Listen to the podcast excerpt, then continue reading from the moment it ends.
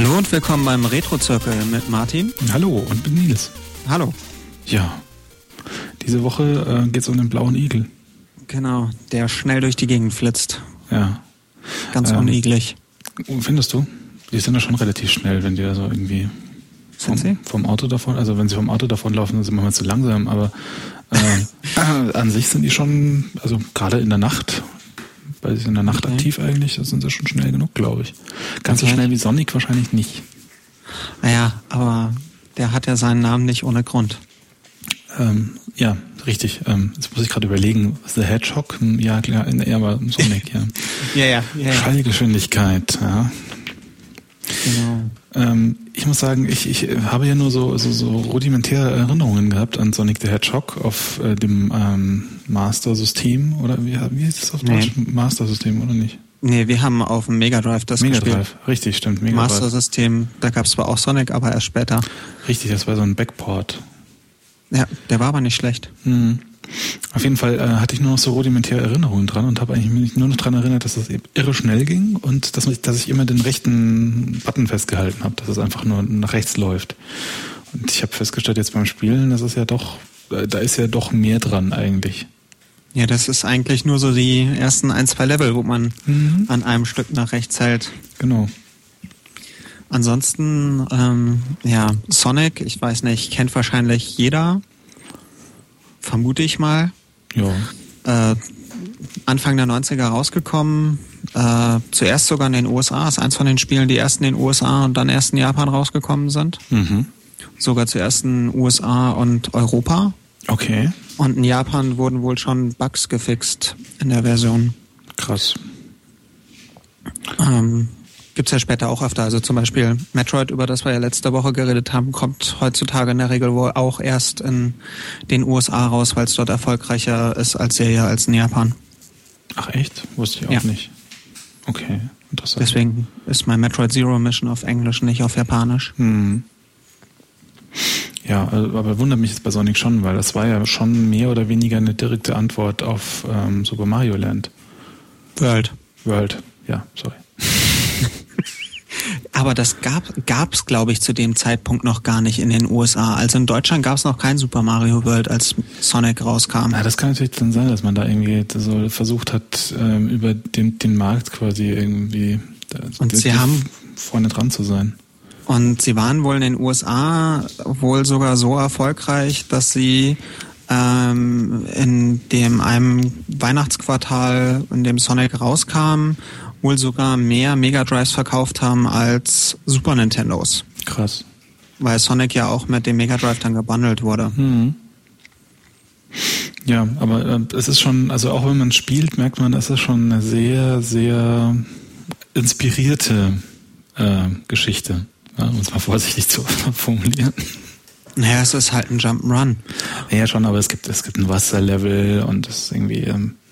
Aber es hat schon seine Ähnlichkeiten. Ja, aber ich glaube, jedes Jump'n'Run hat so seine Ähnlichkeiten, oder fast jedes Jump'n'Run hat seine Ähnlichkeiten mit Mario. Ja, auf eine gewisse Art und Weise, ja, glaube ich. Also, weil es halt einfach der Jump'n'Run-Prototyp ist. Was mir so ein bisschen aufgefallen ist, ich habe mich teilweise an Commander Keen erinnert gefühlt, als ich Sonic gespielt habe. Also gerade wenn Sonic stirbt und dann irgendwie so entsetzt die Arme von sich wirft und irgendwie bös guckt, das sieht Commander Keen sehr ähnlich aus zu diesen Zeitpunkten und ich habe so die Vermutung, da hat sich It auch ein bisschen inspirieren lassen. Oh ja, jetzt wo du es sagst. Also ich habe es so nie wahrgenommen. Ich habe Commander Keen relativ wenig gespielt. Hm. Aber gerade so die späteren Keens, dann irgendwie so Aliens Ate My Babysitter und der Kram, die haben schon eine Ähnlichkeit, glaube ich. Also finde ich zumindest. Hm. Naja. Ja. Aber ansonsten, ja, vielleicht trotzdem für die eher wenig davon gesehen haben, geht halt Standard Jump'n'Run sehr schnell von Sega mit Sonic, dem blauen Igel, der dann so das Flagship-Icon wurde. Also wie Mario für Nintendo war Sonic ja lange Zeit für Sega. Mhm. Er ist immer noch so das Flagship-Symbol und man bewegt halt springend durch die Gegend und im Sprung ist man nahezu unbesiegbar und die man wird nicht größer oder ähnliches, sondern sammelt halt Ringe ein, die einem zum einen bei 100 Stücken Leben geben und zum anderen halt bei Gegnerberührungen schützen. Mhm. Und dann bei vielen Ringen das Mega Drive auch gerne mal zum Stottern bringen. Allerdings, ja. Die Story ist relativ simpel. Es gibt halt den Oberbösewicht, wie so üblich in Jump'n'Runs, gegen den man dann quasi, gegen dessen Pläne man intrigieren muss. Das ist in dem Fall der Dr. Robotnik. Oder Dr. Attack. Eggman. Eggman? Ja. Eggman? Eggman heißt er in Amerika, oder hat er in Amerika geheißen? In Japan heißt er Eggman. In Amerika heißt er Robotnik. Bist du sicher? Also ja. Ich habe hier auch für beide Versionen japanische Namen. Nee, Eggman ist eigentlich die japanische Dings. Kann sein, das ist ursprünglich. Ja. Naja, ich wusste nur, eins ist irgendwie, da gibt es auch so Glaubenskriege, ob der jetzt Eggman oder der Robotnik heißt. Aber, ja. Ich bin für Robotnik, ich finde Eggman... Auch. Ja, mir gefällt der Name nicht. Das erinnert mich so an die Beatles. An die Beatles? Ja, da gibt's doch irgendwie auf der Sgt. Pepper gibt's doch irgendwie auch den The Eggman oder so, glaube ich. Okay, das weiß ich jetzt nicht. Egal. Auf jeden Fall Dr. Robotnik, der irgendwie kleine süße Tiere sammelt oder irgendwie sowas, um seine böse Weltherrschaft, whatever. Ich hab die Story irgendwie nicht so drauf. Hast du die drauf? Nee, ich hab die auch nicht so richtig. Es ist mehr oder minder, Robotnik sammelt die kleinen süßen Tierchen ein und Sonic hat sie zu befreien. Genau, und irgendwas haben dann die Chaos Emeralds auch damit zu tun. Oh Gott, die sind später in den Spielen wichtiger als, als im ersten Spiel. Also Robotnik will irgendwie die Chaos Emeralds einsammeln, weil er die braucht, um halt South Island, also die Welt, auf der Sonic spielt, zu kontrollieren und mit dem kann man irgendwie Nuklear- und Laserwaffen wohl bauen. Okay, gut. Chaos Emeralds halt. Ja, klar. Naja, auf jeden Fall, die gilt es ihm zu entreißen und dabei irgendwie lauter kleine süße Tierchen noch zu befreien im Idealfall. Und da kämpft man sich halt so hoch, so mit Zwischengegnern und Endgegnern und wobei ich das Tierchen befreien ja sehr schön finde, dass wirklich bei jedem, also alle Gegner sind ja Roboter. Und wenn man halt auf so einen Roboter springt, dass da auch immer so ein kleines Tierchen rauskommt. Ja, wobei das manchmal ein bisschen seltsam ist, wenn man da auf so ein Roboter-Schwein drauf springt und dann wird ein Pinguin draus.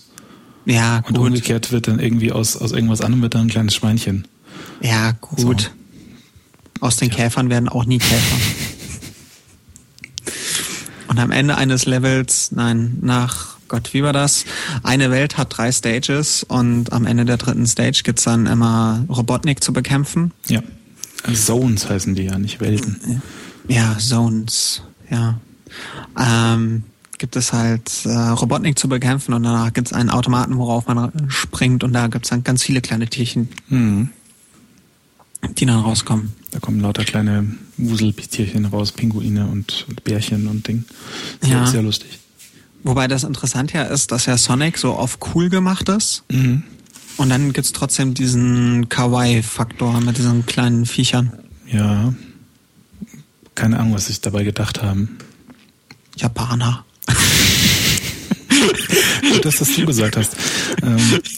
Was mir so bei Sonic auffällt im Vergleich zu allem anderen, ist, dass man ja damals schon dass das damals unglaublich cool war, dass sie so pre-rendered Zeug benutzt haben. Also so irgendwie diese Palmen, die so irgendwie so 3D-grafikmäßig aussehen und Sonic selber ja auch, ja, der so irgendwie was Plastisches hat im Vergleich zu anderen Sprites, die man so aus der Ära kennt. Das war schon auch so quasi Vorgänger von Donkey Kong Country im Prinzip. Ja, so irgendwie so dieser leichte 3D-gerenderte Look. Ja, wobei ich aber gar nicht mal weiß, ob die da gerendert haben oder gezeichnet und halt absichtlich so diesen kantigeren Stil genommen haben, damit es halt cooler wirkt. Ja, kann gut sein, aber es ist halt so der erste Vorbote von wir machen hier irgendwie coolere Sprites irgendwie, so die so plastischer aussehen, glaube ich. Ja. Also das erste große Ding, das es macht. Ja, und schön bunt ist es. Also dafür, dass das Mega Drive ja relativ wenig Farben konnte. Mhm. Oh Gott, was war das? 64 aus 512 oder so ein Scherz? Also Gute Frage. Oh Gott, Space von alten Konsolen. So gut habe ich es jetzt auch nicht drauf. Also Onscreen 64 oder 183 von insgesamt 512. Ha, Gott, bin ich gut. Ja, je nach Dingsbums-Modus. Man gehen dann die 183 Shadow Highlight Mode. Okay.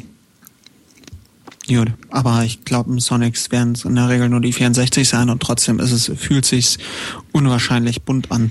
Ja, also da kann man ja auch viel mit Palette Swap und Tralala machen. Also, aber sehr beeindruckend. Das erklärt natürlich auch so die Art, wie diese Spiele auch damals waren, dass Levels immer so eine charakteristische Farbpalette haben. Ja.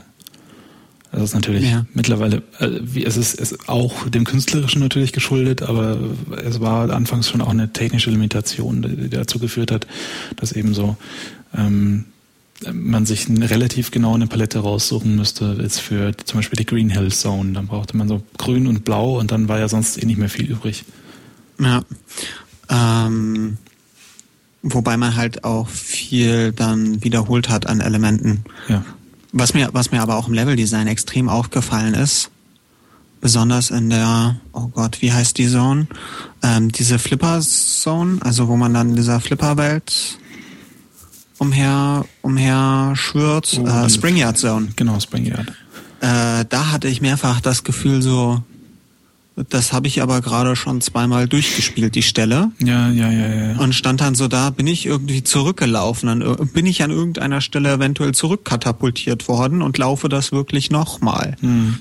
Weil sie wirklich also stellenweise Level-Tile-Recycling vom Feinsten betrieben haben. Ja, also die Momente habe ich in Sonic auch öfter gehabt, wo ich mir dachte so, war ich hier jetzt schon mal oder habe ich mich gerade verlaufen oder was ist hier los? Ja, also ist schon auch teilweise sieht das alles sehr ähnlich aus. Innerhalb der Zones dann auch. Da haben sie halt wirklich Stellen 1:1 übernommen. Hm. Und bei der Springyard Zone ist es mir zumindest am stärksten aufgefallen. Und aber was ich beeindruckend fand, war auch die Levelgröße. Ja. Gut, es gibt also auch kleinere Level so, aber an sich ist das schon, und vor allem halt auch in alle zwei, also in sowohl links, rechts als auch oben, unten. Das war ja damals auch eine relativ neue Geschichte. Ja, gerade oben und unten fand ich, weil nämlich auch wenn man dieses Spiel quasi durchgespielt hat einmal, was ja relativ fix ging, also von all den Spielen, die wir bis jetzt hatten, was ja jetzt auch nicht so viele waren, war das definitiv das leichteste. Ja. Also das kann man bequem in einer Stunde durchspielen, wenn man will. Ja, also ich hab's halt damals, keine Ahnung, wie alt war ich da, 12, 13 oder sowas. Irgendwie sowas um den Dreh muss das gewesen sein. Da habe ich es halt bei einer Bekannten immer gespielt. Hm. Und also ich hatte die Konsole nicht zu Hause und ich konnte es relativ schnell durchspielen, was da schon was über den Schwierigkeitsgrad aussagt. Vor allen Dingen, weil man ja nicht speichern kann und Continuous ja nur über die Special Zones sich reingeholt hat. Hm. Und aber es war so relativ einfach, bis auf die Labyrinth Zone. Die habe ich so schon in schlechter Erinnerung gehabt. Definitiv. Mit ihren Wasserleveln und irgendwie, die mag ich nicht. Die war irgendwie, die mochte ich noch nie. Ja, auch dieser Waber-Effekt, der immer drüber liegt. Ich meine, das war vielleicht so, das war cool irgendwie, aber irgendwie nervt das auch total. Ja, und es ist einem ja auch wirklich die Luft ausgegangen an manchen Stellen, wo man dann wirklich sich beeilen musste, dass man da irgendwie durchkommt, und das hat sich jetzt nicht angefühlt wie wir wollen es schwerer machen, sondern wir haben irgendwas verpeilt. Also man merkt schon beim Leveldesign, dass da kein Miyamoto zum Beispiel dran saß. Ja, also das war halt einfach so, also für die Umstände war es sehr gut, aber das waren halt vergleichsweise jetzt dann doch eher Anfänger, was Leveldesign angeht, glaube ich. Ja. Und du hattest ja vorhin schon angesprochen, dass er nicht dauerhaft nach rechts gedrückt wird, dass da ja, also Das fand ich teilweise auch etwas störend bei dem Spiel, dass man halt, dass sie ja den Speed versucht haben reinzubringen. Dann gibt es zum Beispiel in der Springyard Zone eine Stelle, da ist links von einem so ein Bumper oder also so ein Ding, was einen nach vorne katapultiert. Und dann ist so ein Flipper-Bumper. Hm. Und gegen den läuft man dann automatisch, wird zurückgesetzt und ist abgebremst. Man muss vor der Stelle quasi langsam werden, damit man an diesem Bumper vorbeikommt, weil man auch nicht drüber springen kann. Ja. Ja, es gibt halt mehrere so Stellen, wo man dann auch bremsen muss rechtzeitig und langsam tun muss. Und es fällt mir bei Sonic irgendwie halt total unangenehm auf, weil du hast so das Gefühl, du musst jetzt mit angezogener Handbremse spielen.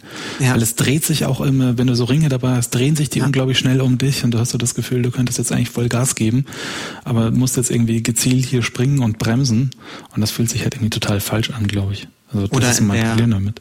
Ja, oder in der Marble Zone war das, glaube ich. Da haben sie kurz vorm Endgegner, geben sie einem die Unbesiegbarkeit. Man denkt so, jetzt renne ich los. Und dann kommt auf einmal eine ganz langsame Jump-and-Run-Sequenz, bei der man wirklich nicht zu schnell sein darf. Und es taucht kein einziger Gegner auf. Ja. Man ist so unbesiegbar und fragt sich, für was eigentlich, außer dass ich jetzt in meinen Tod einmal reingelaufen bin, weil ich halt nicht gewartet habe. Ja. Aber ansonsten halt, ja, sehr unterhaltsam, ist halt noch relativ, ja, man merkt, dass es halt Sonic in seinen Anfängen ist. Also 2 und 3 habe ich da eine weitaus bessere Erinnerung. Ja. Aber es ist ein schönes Jump'n'Run, also. Was ich dann auch nochmal nachgelesen habe, weil es mir irgendwie seltsam vorkommt, sie haben im Vergleich zu Sonic 2 die Proportionen dann von Sonic verändert. Weil, ach so. Im Original ist das so 1:2. Mhm. Also der Kopf ist halb so groß wie der ganze Körper. Ja. Und in Sonic 2 haben sie ihn so ein bisschen gestreckt. Da haben sie den Körper noch so ein bisschen länger gemacht. Ah. Und das fällt einem schon auf, weil er sieht so ein bisschen kopffüßlich aus, so finde ich im ersten. Ja, und dann, was ja noch bei dem Spiel ist, dass er...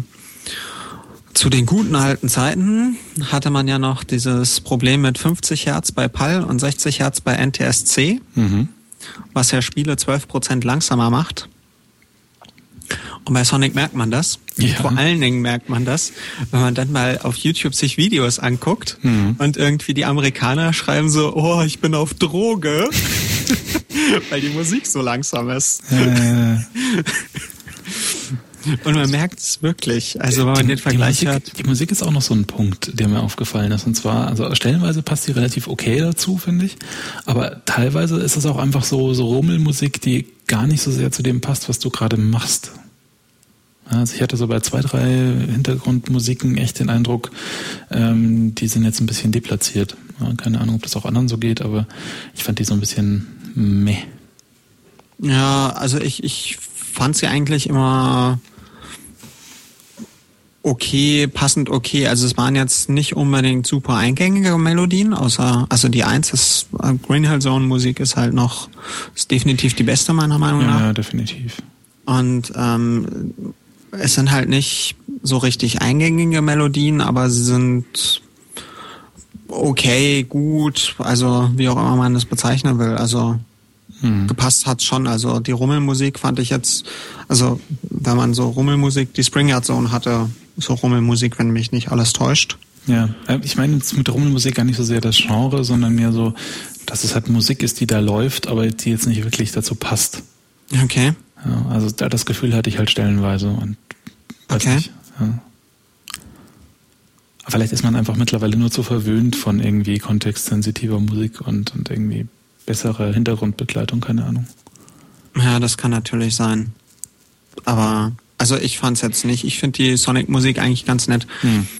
Ist halt keine Evergreen-Musik, aber sie ist, also ich finde sie ganz nett und passt ganz gut. Ja, ich glaube, ganz nett trifft die Sachen. Ja. Aber das ist bei vielen von dem Spiel. Also auch wenn ich mir so die alten Testberichte angucke, wurde es ja damals auch nicht so gut bewertet, wobei ich aber sagen muss, das habe ich nie so ganz verstanden. Also so bei der Prozentwertung, dass Mario-Spiele irgendwie immer so an den 90% gekratzt haben oder drüber gekommen sind und Sonic immer so an den 80% gekratzt hat und gerade so rübergekommen ist, das habe ich irgendwie nie verstanden. Also da hatte ich auch immer das Gefühl, dass es da so einen Mario-Bias gibt. Ja, das kann schon sein. Wobei, also so ein gewisser Abstand, den halte ich schon für gerechtfertigt an der Stelle. Ja, zumindest bei Sonic 1 noch. Ja. Also Sonic 1 merkt man, dass da noch an den Jump'n'Run, also auch wenn Sega vorher schon ein paar Jump'n'Runs gemacht hat, aber dass da doch noch Verbesserungspotenzial da ist. Ja, genau. Aber es ist halt ein Spiel, so wäre es zu der Zeit zumindest auch im Super Nintendo nicht machbar gewesen. Mhm. Also mit der Geschwindigkeit, das hätte Super Nintendo damals nicht hin, also weil die Entwickler es noch nicht konnten. Ja. Ich weiß gar nicht, ob es überhaupt so 2D, richtig schnelle 2D Super Nintendo Spiele gibt.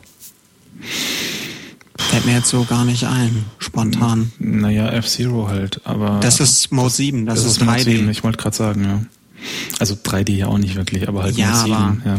Ja, Mode 7 und das ist halt 2D, die 2D-Performance war halt bei Mega Drive eindeutig besser. Hm. Und das haben sie bei Sonic ausgenutzt. Also es gibt schon ein paar Stellen, die richtig schnell sind. Ja.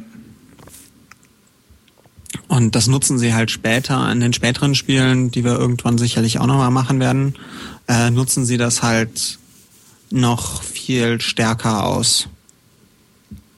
Diese Sachen von der Geschwindigkeit und so Sachen wie Korkenzieher, ja. Loopings und so ein Kram, was ja jetzt in Sonic 1 gibt's ja nur die normalen Loopings. Stimmt, und ja. Die interessanten Dinger wie Korkenzieher kommen ja erst ab 2. Hm. Waren das auch die 2D-Dinger, wo er so um den, also so quasi dreidimensional um was rumläuft? Ja, also in 2, also die Bonus-Stages sind halt, wir können ja kurz was zu den Bonus-Stages in dem Rahmen. Super nervig. Also die in Sonic, ja, ich fand die auch super nervig. Also in Sonic 1 sind die super Bonus-Stages, ich habe sie früher auch nie geschafft. Ich habe jetzt mal, weil ich mal einmal das Ende sehen wollte mit allen Chaos Emeralds, habe ich es mit Quicksave gespielt, dann ging's. Mhm. Man hat einen um sich rotierenden Level und muss Ringe einsammeln und muss in die Mitte vordringen zum Chaos Emerald. Und dazwischen sind Flipper-Bumper und so Dinger, die Rotationsrichtung ändern. Hm. Und Goal-Dinger, bei denen man aus dem Level rausgeworfen wird. Genau. Und wenn man 50 Ringe eingesammelt hat, hat man Continue bekommen und mit dem Chaos Emerald wurde man auch rausgeworfen. Man braucht halt alle 6 für das optimale Ende. Hm. Die hatten Lala-Musik, die echt nervig ist. Ja. Und das Spielgefühl ist auch irgendwie Also ja, du bist halt da plötzlich in so einem seltsamen Flipper-Modus drin so, und hast halt irgendwie, steuerst nur noch indirekt das, was du tust, dadurch, dass sich das Level halt ständig dreht. Super, fand ich extrem nervig. Ja, und in Sonic 2 hat man dann so Achterbahn-Level. Mhm. Wo man sich dann, so nach links und rechts bewegt, da kommen dann Bomben und Kram und muss Ringe einsammeln. Wenn man halt über die so Checkpoints muss man immer genug Ringe haben und wenn man dann am Ende ist, kriegt man einen Chaos Emerald. Mhm. In Sonic 3 hat man dann so eine 3D, ich weiß nicht, da bewegt man sich auf einem Ball oder sowas und muss dann blaue Bälle rot färben. Und wenn man an einen roten Ball kommt, wird man rausgeworfen. Mhm. Dann muss man alle Bälle rot färben. Und dann kriegt man das Continue oder den Chaos Emerald, ich weiß es jetzt nicht, weil bei Sonic 3 die Chaos Emeralds waren nur in dem Master System innerhalb der Level versteckt. Okay. In Sonic 3 hat man die, dann auch über die Bonuslevel bekommen. Und in Sonic CD hat man auch so richtige 3D-Level. Ja. Also so richtige 3D-Bonus-Level, die auch schick aussahen, wo man dann so Rennstrecken hatte, aber die sind übelst schwer. Also da sind die Sonic 2 und 3 Bonus, also 1, 2, 3 Bonus-Level alle richtig schön einfach gegen. Mhm. Und ja, das sind halt das, wo man dann so um Dinge rumlaufen muss, was du wahrscheinlich meinst. Genau. Bei Sonic 3. Kann gut sein, dass das war. Ich habe das auch noch so dunkel gerade. Es ist mir wieder hochgekommen.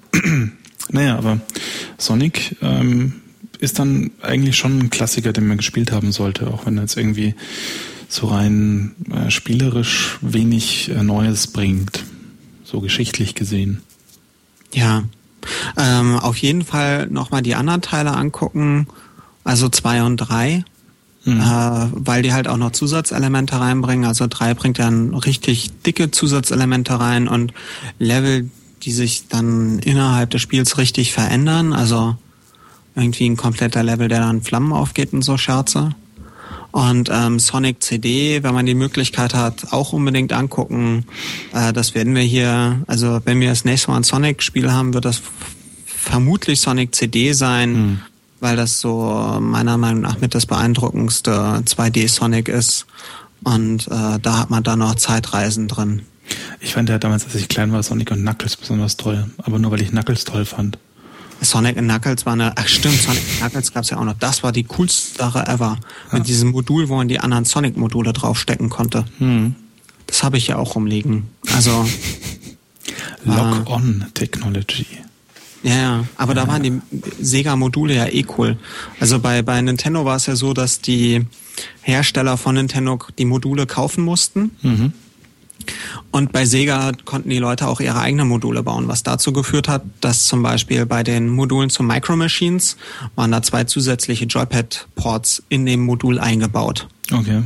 Das heißt, du hattest 4 Spieler, du konntest zu 4 spielen, ohne dass du einen extra Adapter brauchtest, weil die Ports halt im Modul selber eingebaut waren. Ja. Und bei Sonic and Knuckles hast du halt ein Modul, wo man andere Module draufstecken kann. Und bei 2 wird einfach nur Knuckles freigeschaltet und bei 3 wird auch nur Knuckles freigeschaltet, aber da ist richtig das Leveldesign schon dahingehend aufgebaut, dass man mit Knuckles Gegenden finden kann, die man mit Sonic und Tails nicht finden konnte. Ja. Und 1 ging auch irgendwie, ich glaube, da musste man noch ein Game Genie oder irgendwas dazwischen stecken und dann...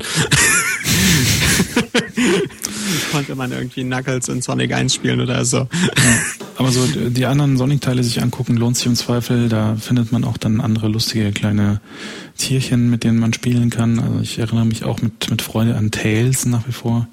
Der zweischwänzige Fuchs. Genau. Mit dem Helikopterschwanz. Ja, und dem, oh Gott, der Zweispieler-Modus mit dem Interlacing. Ja. Also Interlacing. Kannst du es kurz erklären, was es ist? Weil ich krieg's jetzt. Ich habe das ehrlich gesagt gar nicht mehr so präsent, wie das da aussah. Das sah so gestaucht aus. Und zwar bei Interlacing konnten sie also das hatte auch das Super Nintendo bei ganz wenigen Spielen gemacht. Und zwar konnte die Auflösung verdoppelt werden, die man zur Verfügung hat. Und dafür flimmert es aber. Ja, also die machen irgendwie die doppelte Auflösung und zeigen immer nur halbe Bilder irgendwie an. Ja, genau. Also du kannst ja im Prinzip immer die Abtastlücke abwarten zwischen den 2 Halbbildern, die du so machst im PAL oder NTSC. Und dann kannst du halt auf dem einen quasi ein Bild anzeigen und auf dem anderen das andere und hast halt dadurch effektiv die doppelte der Auflösung im Prinzip. Und dann hatten sie halt so einen Splitscreen gemacht in Sonic 2 mit wo man dann Sonic rennt gegen Tails. Und das war halt in diesem Interlace-Modus und das sah gestaucht und hässlich aus. Aber war ab und zu ganz nett. Naja. Ganz nett ist, glaube ich, so das Fazit. Ja. Definitiv. Irgendwie die letzten Spiele, die wir uns so rausgesucht haben, sind alle eher so in der ganz nett Schiene. Das passiert einem ja öfter, wenn man sich so die alten Sachen nochmal raussucht und man denkt, oh, das war toll damals, dann sind die halt leider nur ganz nett so und nicht besser. Ja. Ich hoffe, beim nächsten Spiel weiß ich, dass es ganz nett ist, weil das habe ich erst vor einem halben Jahr, also mehr als einem halben Jahr, letzten Winter habe ich es ja gerade erst durchgespielt. Nächstes Mal werden wir über Zelda reden. Und zwar Zelda 1. Yes. Mit Link durch Hyrule und das erste Mal Prinzessin Zelda befreien und Ganon niederstrecken. Ja, ich freue mich schon. Fürs NES gibt's auf dem NES, gibt's auf dem Game Boy Advance in der Mini Famicom Edition. Und dann hat's ein 3DS, wenn man Botschafter ist, glaube ich auch, so umsonst. Und ansonsten halt in der Virtual Console. Auf Garantie. Ich weiß, dass die Zelda 4 gibt's als Browser-Game, falls das noch leben sollte. Aber Zelda 1 weiß ich jetzt nicht. Ich glaube nicht. Aber wenn ihr eine Nintendo-Konsole zu Hause habt, gute Chancen, dass es irgendwie Zelda 1 dafür gibt. Ja, also es ist, sollte im Zweifel irgendwo drauf laufen, wo Nintendo vorne drauf steht. Ja. Freue ich mich schon drauf, ist ein sehr schönes Spiel. Ja, das ist wieder eins von den Dingen, wo man denkt, oh, das ist schön. Mal sehen, ob es dem Druck der Nostalgie dann auch standhält. Tut es, aber es hat... Also man kriegt in der Anleitung ja gesagt, wie man zum ersten Dungeon kommt, und danach wird's halt happig, weil es echtes Open World ist, wie bei Metroid, und man nicht weiß, wo man hin muss, weil man ohne Walkthrough spielt. Ja. Aber so eine Oberweltkarte darf man sich schon besorgen, die gab's auch in der Nintendo Power oder Club Nintendo. Eben. Da muss man ja auch nicht sich jetzt künstlich hinter die Möglichkeiten zurückschrauben, die man auch damals schon hatte. Ja, genau. Und ich hab's damals mit, naja, wir reden das nächste Mal über Zelda, das bringt ja jetzt nichts. Genau, wir reden das nächste Mal drüber und bis dahin verabschieden wir uns und spielen aber schon mal ein bisschen Musik aus Zelda. Genau, also viel Spaß und bis zum nächsten Mal. Ciao, ciao.